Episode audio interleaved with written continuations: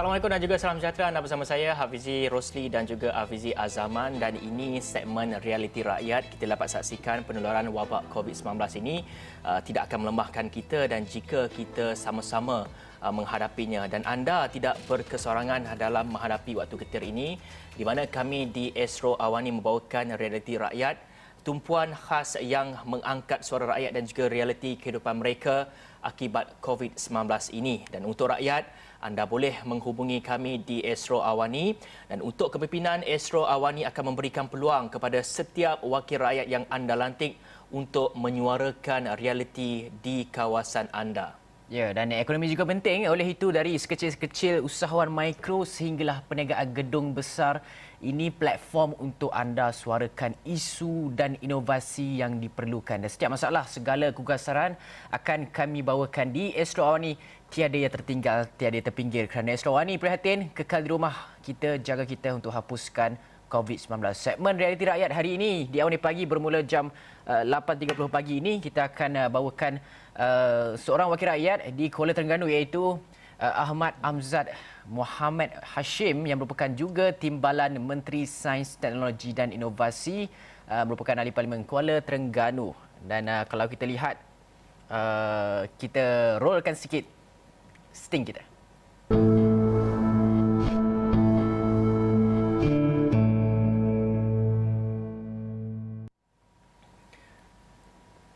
Okey, seperti yang kita katakan sebentar tadi, kita bersama dengan ahli Parlimen Kuala Terengganu. Halo, Assalamualaikum YB. Waalaikumsalam. Ya. YB, kalau boleh kita lihat sedikit uh, pembangunan pesat uh, yang membangun di Bandar Pentadbiran Negeri dan juga pelancongan sektor utama uh, dalam Parlimen ada uh, mungkin uh, YB boleh jelaskan tak uh, soalan pertama saya adalah kongsikan pengamatan YB ketika bersama dengan komuniti menghadapi PKP yang uh, sekarang ini dah masuk hari yang ke-24 dan apakah keluhan, cabaran komuniti sama ada suri rumah ataupun mereka yang bekerja, uh, businessman dan sebagainya. Siapa di antara mereka yang paling terkesan dan apa uh, masalah yang uh, sering kali disuarakan oleh mereka? YB. Ya, Uh, seperti mana kita ketahui di dalam sejarah negara kita sejak merdeka inilah kali pertama uh, rakyat negara kita berdepan dengan uh, uh, perintah uh, kawalan pergerakan yang sudah tentulah memberi uh, kesan yang banyak kepada keseluruhan uh, rakyat negara kita daripada golongan atasan, golongan bawahan dan golongan pertengahan. Uh, di Kuala Terengganu pun tidak terkecuali kita menerima keluhan yang banyak seperti mana diketahui negeri Terengganu ini bukanlah negeri uh, yang apa ni antara yang paling maju. Kita ter, banyak terdiri daripada golongan yang berpendapatan sederhana dan mempunyai kadar apa ni uh, mereka yang daripada kalangan B40 yang agak uh, agak besar lah saya bangkali saya boleh berkongsi sedikit tentang apa ni situasi yang dihadapi oleh rakyat secara umumnya melalui kajian yang telah dikeluarkan oleh Jabatan Statistik Malaysia yang mendapati di sepanjang tempoh uh, eh, PKP ini perbelanjaan isi rumah keseluruhannya telah berkurang sebanyak 55%. Manakala, perbelanjaan penggunaan kurang 48%. Uh, melalui statistik yang sama 53% responden menyatakan terkesan yang amat sangat daripada uh, disebabkan oleh perintah PKP ini. Uh-huh. Itu.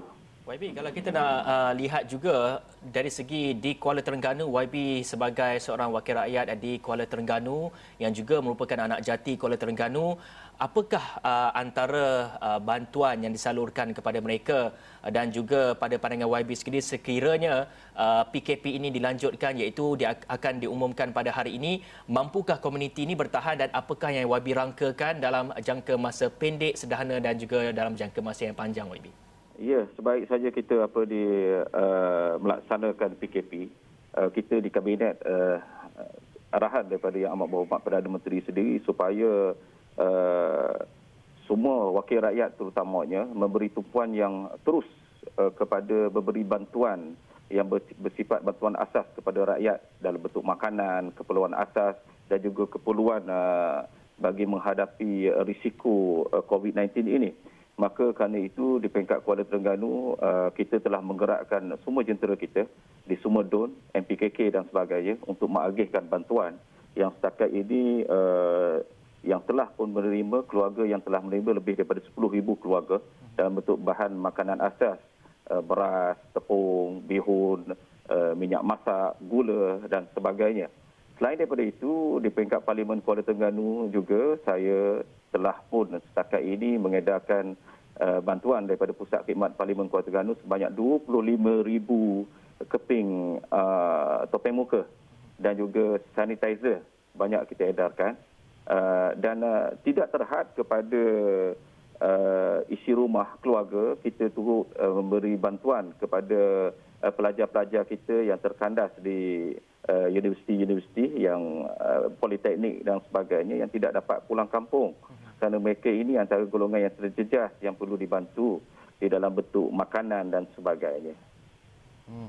Wabi, kita tahu di seluruh negara pada ketika ini ada populasi di pedalaman warga emas. Mereka mungkin kekurangan akses kepada jaringan komunikasi dan juga internet. Dan bantuan prihatin nasional hari itu meletakkan untuk semakan permohonan melalui LHDN dan beberapa uh, cara lain.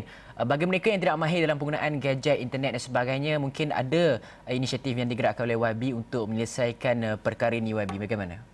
Saya berasa syukur di peringkat Kuala Terengganu terutamanya kita mempunyai uh, jentera uh, majlis uh, pembangunan komuniti kampung yang agak berjalan secara agak lancar uh-huh. yang mana apa ni sejak kita lancarkan dari segi apa di bantuan ini selain daripada melalui senarai yang telah pun kita ada senarai semakan berhubung mereka-mereka yang golongannya dianggap sebagai susah uh-huh. kita juga daripada semasa ke semasa menerima maklum balas daripada akar umbi yang uh, kadar uh, respon kita terhadap siasatan misalnya kita dapat uh, aduan di sebelah pagi tentang mana-mana uh, kes yang melibatkan mereka yang sangat susah uh, dilaporkan oleh jiran dan sebagainya hmm. uh, dalam masa hari yang sama sebaik saja kita menerima maklumat kita dapat selesaikan siasatan dan hari yang sama kita hulurkan bantuan yang sepatutnya Uh, maka kerana itu saya minta supaya kerjasama daripada peringkat rakyat, kejiranan dan sebagainya mana-mana melihat apa ni adanya kes sebegini supaya salurkan maklumat dengan segera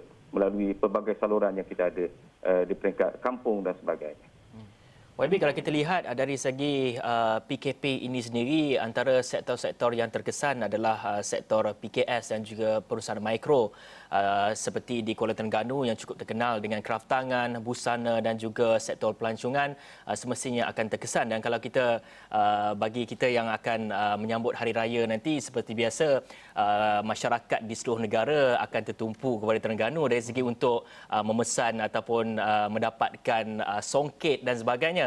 Dan apakah uh, antara uh, mungkin ada rungutan daripada mereka mungkin ada pendapat daripada mereka uh, dan juga kita nak tanya uh, adakah pada ketika ini uh, PKS ini dan juga perusahaan mikro ini uh, sudah melangkah ke satu langkah ke depan dengan memulakan ataupun dengan menceburkan diri dalam perniagaan di atas talian YB Ya apa ni Kuala Terengganu tidak terkecuali menghadapi masalah yang besar Uh, akibat daripada PKP ini. Seperti mana disebut tadi lah kita negeri yang sangat bergantung kepada hasil pelancongan. Hmm. uh, tempat-tempat lokasi seperti Pasar Payang um, Pantai Peranginan uh, perusahaan tongkit batik dan sebagainya Kepuk Leko.